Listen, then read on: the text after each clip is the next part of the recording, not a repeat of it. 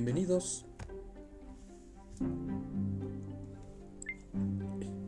Bienvenidos a Testimonios de lo Insólito, un podcast de misterio en donde en compañía de Link Salazar y la voz, alias Isadora Gómez César, yo, Jesús Salazar, les platicaré historias de misterio, de miedo, de fantasmas, de ovnis y de todos aquellos temas que tal y como Charles Ford conceptualizó, son considerados condenados o forteados. Condenados porque por su extrema extrañeza se prefiere ignorar antes de tratar de entender su naturaleza para encontrar una explicación racional. En este canal les expondremos dichos casos y en la medida de lo posible trataremos de presentar los hechos concretos para que cada uno tenga sus conclusiones. Las historias que leeré serán tomadas del libro recopilatorio de Tomás Doreste de Editorial Posada, edición de 1972. Antes de comenzar, te pedimos que nos sigas en nuestras redes sociales, Facebook, Twitter, Instagram, YouTube como Testimonios de lo Insólito. Suscríbete, comparte, dale like y activa las notificaciones para que no te pierdas ningún episodio. Así pues, sean bienvenidos a este su programa de misterio, Testimonios de lo Insólito. Hola Links. Hola. Hola vos. Hola, hola. ¿Cómo están? Bien, Muy bien. gracias. La semana pasada terminamos con el episodio, el tercer episodio dedicado a el sexto sentido. Ajá. Esta semana vamos a esta semana, en esta ocasión, en este episodio y en el siguiente vamos a hablar de atentados al sentido común, que eh, en general se dice que el sentido común es el menos común de los sentidos. Ajá. ¿ok? ¿Qué es el sentido común? Eh, vos, ¿tú qué entiendes como sentido común? Sentido común como... mm, mm, Pues hacer las cosas pensando, ¿no? Ok, Con links. sentido común. Ok, Mucha gente lo hace a sin la- pensar. sin pensar. Lo links. mismo. Ok, el sentido común es como que la lógica. Ajá. Lo que. Lo que. Entendemos como lógica es el sentido común. Y Así ento- es. entonces vamos a empezar ahorita con este, este tema. Atentados al sentido común. Animales que se suicidan por razones que solo ellos conocen. Descubrimiento de técnicas anteriores a nuestra historia. Animales que aparecieron de la nada. Objetos que se desvanecen en el aire sin razón aparente. ¿Acaso no son atentados al sentido común y a la lógica que imperan en nuestro mundo? Estamos rodeados de hechos insólitos que muchas veces no vemos porque estamos sumergidos en un mundo oscuro. Nos debatimos en él sin saber que a nuestro alrededor suceden cosas maravillosas. Por ejemplo, el enigma de los caracoles. En la tarde del 16 de julio de 1910, los trabajadores de las plantaciones de Kalutara, en la costa occidental de Ceilán, se llevaron la sorpresa de su vida. Por la mañana todo había estado en calma, pero de pronto, poco después de las 2 de la tarde, aparecieron por todas partes cientos de miles, tal vez millones, de enormes caracoles cuyo peso hacía crujir las ramas de los árboles o hundía los tejados de las viviendas. ¿De dónde venían? Solo ellos podrían decirlo. Los expertos nada más dijeron que se trataba de Acatena futila, caracol gigante de África. ¿Cómo aparecieron repentinamente en tal cantidad? Nadie lo pudo explicar, a no ser algunos sabios que formularon una curiosa tesis. Tal vez llegó a la isla de Ceilán, procedente de África, una pareja de esos gasterópodos. Parecían olvidar que el caracol es bisexuado. Y como el país y el clima les agradó, se multiplicaron a toda velocidad. Así de fácil. Cualquier persona sensata se hubiera preguntado si vinieron a pie o nadando, también dónde pudieran esconderse todo ese tiempo en una isla tan pequeña hasta que un día aparecieron todos al mismo tiempo. Qué loco. Suele suceder en verano. Tampoco hay explicación para lo sucedido el 3 de septiembre de 1967 en, la- en las calles de Greenwich, Inglaterra, que de pronto se llenaron de lombrices. Tuvieron que acudir los bomberos para eliminarlas con mangueras que soltaban agua a presión. Resulta curioso observar que estas invasiones suelen producirse en los meses de verano. ¿Coinciden con alguna posición especial de nuestro planeta en su curso en torno al Sol? ¿Con las famosas conjunciones de dos o más planetas? Nosotros no podemos contestar. Solo nos consta que en la ciudad de Tampico las calles se ven invadidas por enormes escarabajos durante unos cuantos días de la estación calurosa. Nadie sabe de dónde vinieron ni por qué desaparecen repentina y misteriosamente. Guácala. La bestia de Devonshire. En la noche del 7 al 8 de febrero de 1855, un ser misterioso salió del mar y se paseó por los campos y los pueblos de Devonshire, cerca de Exmouth, en Inglaterra. Nadie lo vio, pero como había nevado la víspera dejó huellas sobre más de 150 kilómetros. 150 kilómetros que fueron cubiertos en una sola noche, cabe aclarar. Las huellas... Ajá, 150 kilómetros en una sola noche.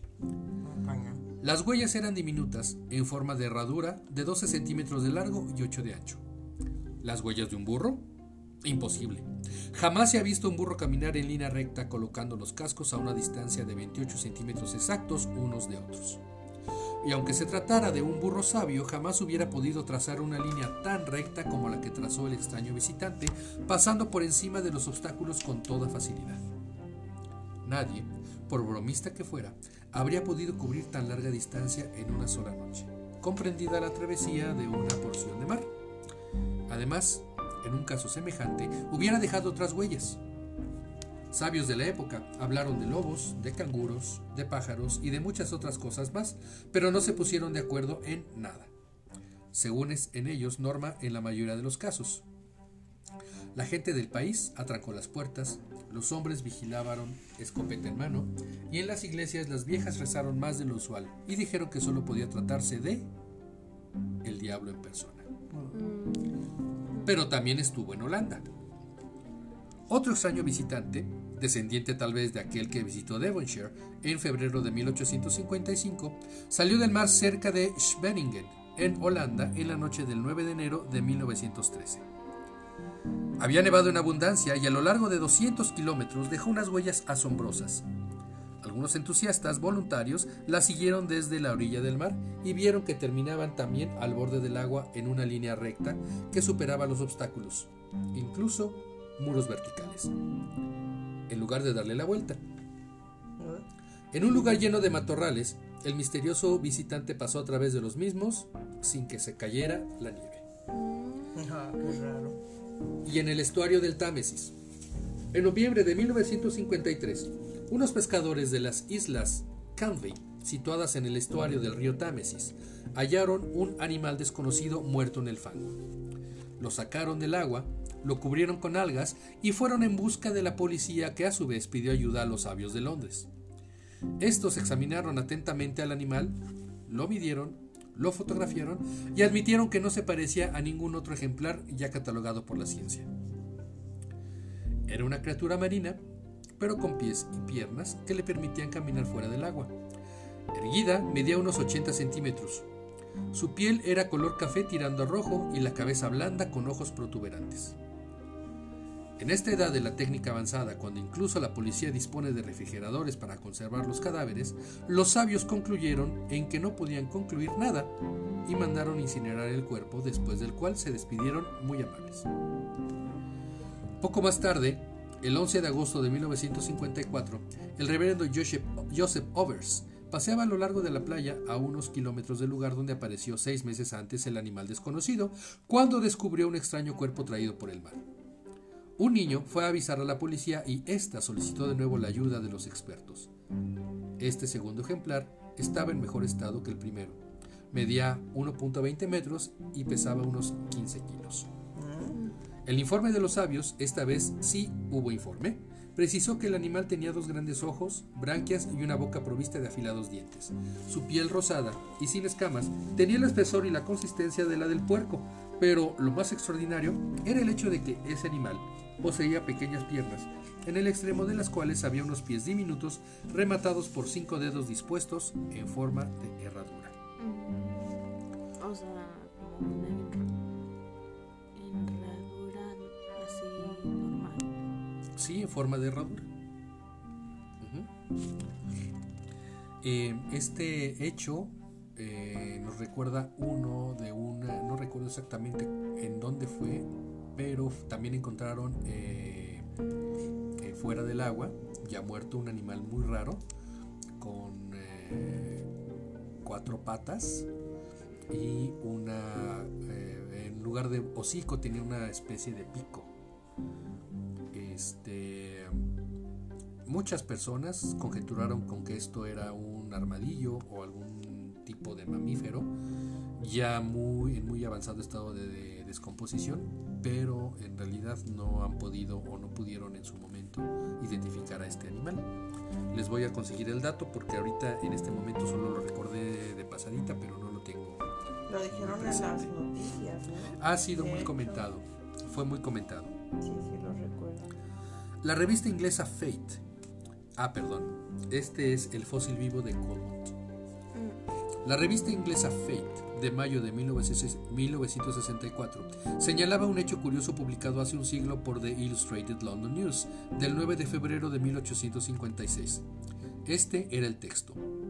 Y cito: Al excavar con la roca un túnel para el ferrocarril que va de Saint-Dizier a Nancy, en Francia, se halló un murciélago gigante de 3.22 metros de envergadura.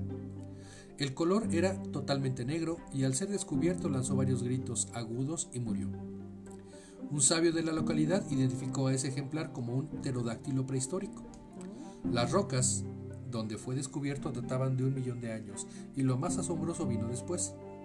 En la pared se encontró un hueco que correspondía exactamente con el cuerpo del animal. ¿Fue una historia inventada por el famoso periódico inglés o se trataba de un extraordinario fenómeno de animación suspendida? Difícil de explicar. Sí, no. Y sin embargo, ha habido, eh, se han tomado fotografías de, eh, ha habido fotografías de algunos eh, seres críptidos, de algunos animales de dimensiones enormes que han sido hallados en diferentes lugares, especialmente en minas, este, como águilas, por ejemplo, eh, o algunos eh, monos de tamaño bastante, bastante importante. Modo ridículo de hacer justicia. Hasta no hace mucho tiempo era cosa normal que se eh, citara a los animales ante la justicia e incluso que fueran excomulgados para responder de ciertos abominables delitos. Fue así como el 1120 el obispo de Foix, ciudad del sur de Francia, condenó a las orugas que devastaban los viñedos de Francia. Y en 1830, y- perdón, y en 1386, el juez de Falais mandó a detener a un puerco que mató a un niño de meses. El animal fue mutilado antes de recibir muerte por manos del verdugo. En 1488, el vicario de Autun, seguimos en Francia, recomendó a los párrocos de su diócesis que ordenaran a los cuervos abandonar los sembradíos. En 1585, el vicario de Valence citó a las orugas para comparecer ante él. Les asignó un abogado que las defendiera, pero al final el fallo resultó inapelable. Las conminó a abandonar el lugar cuanto antes. En 1770, los habitantes de Grignon se dirigieron a su obispo para que lanzara un anatema en contra de las ratas que, so- que asolaban sus campos y destruían sus cosechas. Pero también en el continente americano hubo casos semejantes donde por medio de la religión se pretendió dar un fuerte impulso a la agricultura y liberarla de sus enemigos. En Brasil llegaron en cierta ocasión a excomulgar a las hormigas y en Canadá hubo una acción del clero contra las palomas que lastimaban la economía usando de malas artes. Y sin embargo, deberíamos aprender de los animales. Durante la última guerra, los constructores navales norteamericanos, quejosos de que sus torpedos no corrían como era de esperar, decidieron interrogar a los expertos en zoología. ¿Por qué es tan rápido el delfín que puede dar la vuelta a un submarino como si fuera cosa de juego? Los zoólogos explicaron que la piel del delfín tiene dos envolturas, una superficial, delgada y elástica, que reposa sobre otra formada por un tejido esponjoso. Cuando el delfín acelera, se forma una turbulencia en el agua. La primera envoltura se apoya entonces en la segunda, que se aplasta a modo de amortiguador. El torbellino se desvanece y el agua se desliza paralelamente al animal en lugar de frenarlo. Y gracias a la zoología, los constructores dieron con un sistema efectivo para que los torpedos corrieran mucho más a prisa. ¿Algo que comentar? Padre, ¿no? Siempre los delfines ahí acompañando al humano. Eh, los delfines y eh, en general los animales. Otros para comer. Otros para comerlos, es correcto. Como los. Los Pero cocodrilos. los de- delfines, eh, pues por eso los conocemos, ¿no? Algunas Uno veces- nos come o nos hace daño. Algunas veces, este, las ballenas. También. Por el tema de. Las belugas. Ajá. Pero pues. Es cosas. Cosas de. Malís. Naturaleza. Ok. ¿Han escuchado hablar del movimiento continuo? No. ¿No? El movimiento continuo postula que una máquina puede ser capaz de moverse eh, con solamente un impulso de manera infinita. Y esto eh, nos traería, es decir, el avance de este principio nos traería ante, ante motores que no necesitaran combustible para funcionar. Ajá. El movimiento continuo es una idea que viene desde los tiempos de, de Leonardo Ajá. De los terrenos. y eh, el movimiento continuo es... eh, a- a- se han creado algunas máquinas que se supone que son de movimiento continuo, pero en realidad llega un momento en que se detienen. ¿ok? Ok. Entonces el movimiento continuo todavía no se, los pica. no se encuentra. Este, más o menos. Su cuchecito. Cuando Leonardo da Vinci se propuso construir una máquina voladora, estudió primero el vuelo y la anatomía de las aves. Y cuatro siglos más tarde, cuando se fabricaron los primeros aviones, también los pájaros sirvieron de modelo a los diseñadores. Un sabio llamado Kachalsky, que estudiaba los eh, intestinos del gato, se preguntó cómo podía el felino contraer sus músculos sin fatigarlos. Halló entonces una proteína, el colágeno, culpable de esta propiedad. Kachalsky colocó colágeno en un resorte de fibra y puso este en una solución de bromuro de litio. El resorte se contrajo con fuerza. A continuación lavó la fibra con agua pura y recobró su tamaño original, y la operación pudo repetirse por tiempo indefinido. Más tarde, basándose en su descubrimiento, el científico intentó fabricar un motor prácticamente eterno, que solo consumiría agua y bromuro de litio, pero ignoramos si llevó a feliz término su operación. De hecho, eh, ha habido algunas personas que han eh, sido capaces de fabricar motores, hablando de, de- de- de este motor que trató de fabricar Kachalsky. Ajá. Eh, él lo intentaba fabricar con un método diferente. Sin embargo, perdón. Sin embargo, ha habido dos personas, por lo menos, un español y un norteamericano, que han sido capaces de crear motores que su residuo final, es, después, es decir, después de que se realiza eh, la quema del combustible, su residuo final es agua. Es Ajá. decir, en lugar de sacar humo, Saca saca agua. agua. ¿Como ballena? No, ¿Cómo que? produce, produce agua como su residuo final. Ah, incluso, incluso, incluso el, el inventor español hizo una, una demostración en Madrid, eh, en el centro de Madrid, en una, eh, había una fuente en una plaza Ajá. y este e- echó a andar su motor y del- de lo que recuperó del agua se la tomó enfrente de los asistentes como para probar que efectivamente no había ningún peligro en los residuos que, iba, que, iba, que se iban a obtener de ahí. Pero, ¿qué es lo que pasó con estos dos inventores? Murieron. De forma extraña. Ay, otra vez. De forma extraña. de forma extraña. Digamos que se suicidaron de. los encontraron suicidados de este, tres eh, balazos en la Ay, cómo. ¿Cómo? O sea, no, es- no, no así. No así, pero fueron muertes muy extrañas.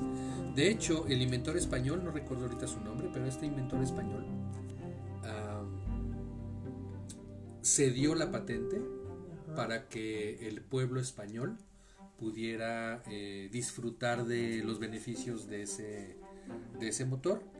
Pero resulta que eh, eh, Francisco Franco detuvo cualquier eh, posibilidad de que el pueblo español pudiera obtener los beneficios de este motor de manera gratuita. Mm, Eh, eran tiempos de, de la dictadura española, Ajá. entonces bueno, Francisco Franco no lo permitió.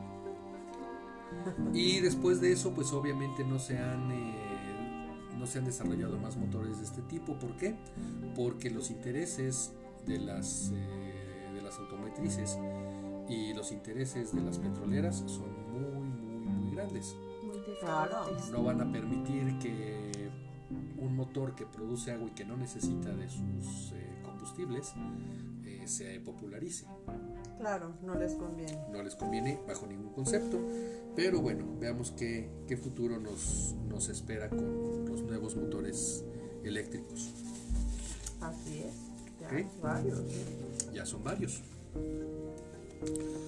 Una mano notable. La mano artificial ideada por Weiner tal vez resultó más complicada pero obtuvo mayor éxito. La biología había enseñado a este hombre que los dedos reciben impulsos de los nervios de la muñeca. Weiner construyó un aparato que recogía los impulsos nerviosos en sus electrodos y después de amplificarlos los enviaba a una mano metálica provista de articulaciones semejantes a las humanas. Y la mano funcionó. Se unió a la muñeca de un hombre que quedó manco en un accidente y la mano artificial obedeció los impulsos nerviosos que siguieron circulando como si fuera natural.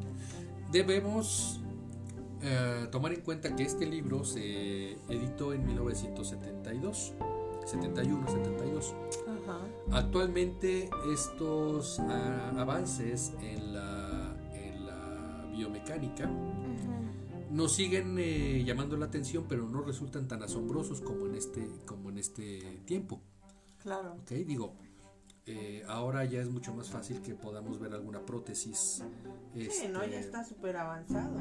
Exactamente, Está robótico. hasta robóticos. Ajá. Este, sin embargo, también es de notar que en 40 años, poquito más de 40 años, estos avances se han ido desde una mano mecánica con ciertos impulsos eléctricos hasta una mano robótica que fácilmente puede reemplazar a una mano mm, real, Así es. Pero no hecha de popotes. no de popotes. El apasionante caso del murciélago.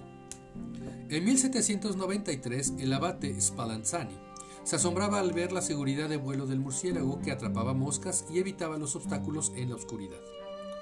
Escribió a su amigo Jurin, profesor de historia natural en Ginebra, y este cubrió los ojos de un murciélago y comprobó que seguía evitando los obstáculos y cazando moscas. Dedujo que no era otra cosa que la vista de su sentido desconocido. Tapó sus oídos y el murciélago se golpeó contra las paredes y no pudo atrapar las moscas. En consecuencia, en el oído está todo, pensó Jurin. A continuación, Spallanzani supuso que el murciélago emite sonidos que al golpear contra las paredes regresan en forma de eco. Sin embargo, como otros sabios, entre ellos el genial Cuvier, se burlaron de su teoría. El prudente abate relegó sus investigaciones al olvido. Y fue una lástima, porque de haber seguido adelante se hubieran salvado cientos de vidas en una catástrofe sucedida en abril de 1912. ¿Alguien sabe cuál es este, esta tragedia? Abril 1912. El naufragio del Titanic. Ah, Titanic. Ay, Titanic. Dos meses después de producirse esta tragedia, al chocar el lujoso transatlántico contra un ice- iceberg, Maxim, inventor de la ametralladora que acababa de leer las cartas de Spallanzani a Jurin, escribió en la revista Scientific American que, y cito, de haber contado con un sistema comparable al del murciélago, el Titanic hubiese detectado el obstáculo y no se hubiera hundido en las aguas del Atlántico Norte. mm, Qué terrible, ¿no? Así es. Cuando años más tarde, Langevin inventó el sonar, que al emitir ultrasonidos en el agua permitía descubrir a los submarinos gracias al eco que podía registrar su receptor. El sonar resulta inaplicable en el aire, pero durante la Segunda Guerra Mundial dio paso al radar que en lugar de ultrasonidos emite ondas electromagnéticas. Mm. Más avanzadito. un poco más avanzado, exactamente. Ahí todavía la tecnología iba avanzando. Así es. Los peces quieren morir. Otros hechos inexplicables en los que interviene el reino animal tiene que ver con la muerte voluntaria. Los casos de suicidios colectivos son tan numerosos que ya no existe la menor duda sobre su realidad. A lo largo de las costas australianas suce- sucedió algo impresionante durante el mes de diciembre de 1961 al sur de Sydney, desde Shell Harbour hasta Towfold Bay, en una extensión de 300 kilómetros, los pescadores vieron con asombro cómo los peces sacaban la cabeza del agua y se lanzaban por millares y millares hacia la costa, intentando abandonar su elemento natural. Pensando en algún misterioso enemigo, los asustaba en el mar, unas personas colocaron cubetas con agua para que los animales siguieran viviendo en su interior. Pero cada vez que echaban algunos peces dentro de las cubetas, brincaban a la arena donde morían a los pocos minutos. Nadie supo explicar la razón de ese suicidio colectivo y por culpa de tantas muertes hubo necesidad de quemar toneladas de peces que se estaban pudriendo a lo largo de la costa. Y las ballenas también se suicidan. El 4 de mayo de 1968, varios miles de personas fueron testigos del suicidio de casi un centenar de ballenas. Por oleadas sucesivas, los enormes cetáceos se lanzaban contra las rocas de Grass Key en la Florida o encallaban en aguas poco profundas de las que sería imposible escapar. Alertados por los guardacostas, los servicios oceanográficos enviaron una docena de delfines que intentaron empujar a las ballenas hacia el mar abierto, pero todo fue inútil. En cuanto una boye- ballena era rechazada por varios delfines, se sumergía unos metros y volvía a toda velocidad rumbo a la costa. Fue así como todas ellas, una detrás de otra, se dejaron morir. qué terrible. Así es. ¿Cuál fue la causa Hace- de...? No hace mucho, ¿verdad? También pasó algo así que ballenas este, quedaban ancladas. Pues de hecho resulta bastante frecuente escuchar que ballenas, tiburones, delfines, Ajá, este, se salen del mar. Ajá. La, hay gente que los regresa al mar y vuelven a salir. ¿Cuál fue la causa de esa muerte colectiva? Nadie aventuró la menor explicación con una sola excepción de un viejo pescador. Este habló de un monstruo marino que perseguía a las ballenas, y si no fue esa la razón debió ser algo parecido, añadió el pescador, porque solo una terrible amenaza pudo asustar de tal manera a las ballenas.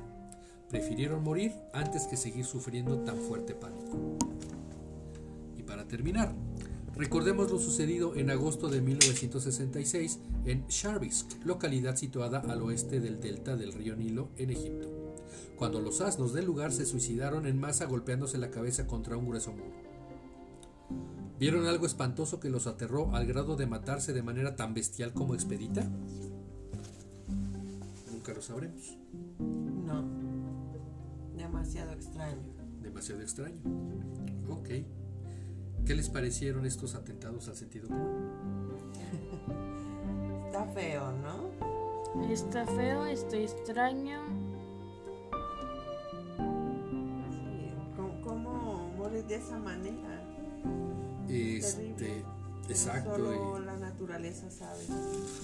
Exactamente, la naturaleza es la única que podría explicarnos por qué sucede lo que sucede y bueno, lo único que podemos hacer es tratar de investigar para llegar a alguna conclusión más o menos lógica y razonable. Así es. ¿Sí? Muy bien, pues este fue la primera parte dedicada a atentados al sentido común del libro de testimonios de lo insólito, recopilación de Tomás Doreste.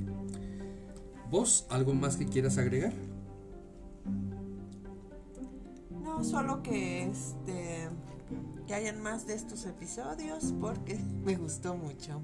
Ok, va a haber por lo menos va a haber por lo menos otro episodio dedicado específicamente a este atentados al sentido común. Muy bien. Links, Sí, también a mí me gustó. ¿sí? Muy bien. Me sacó de mis límites. Muy bien. Este, Se ve como la naturaleza es sabia. así es. Vos eh, nos puedes decir por favor en qué redes sociales te podemos encontrar. Claro que sí, estoy en Facebook como Isa y como Shibun Nail Fashion. Muchas gracias. Links. Yo estoy en Facebook como Link Salazar y en Instagram estoy igual como Link Salazar. Muy bien, pues muchas gracias Links, muchas gracias vos, muchas gracias por su compañía en este episodio y nos escuchamos. Gracias a ti.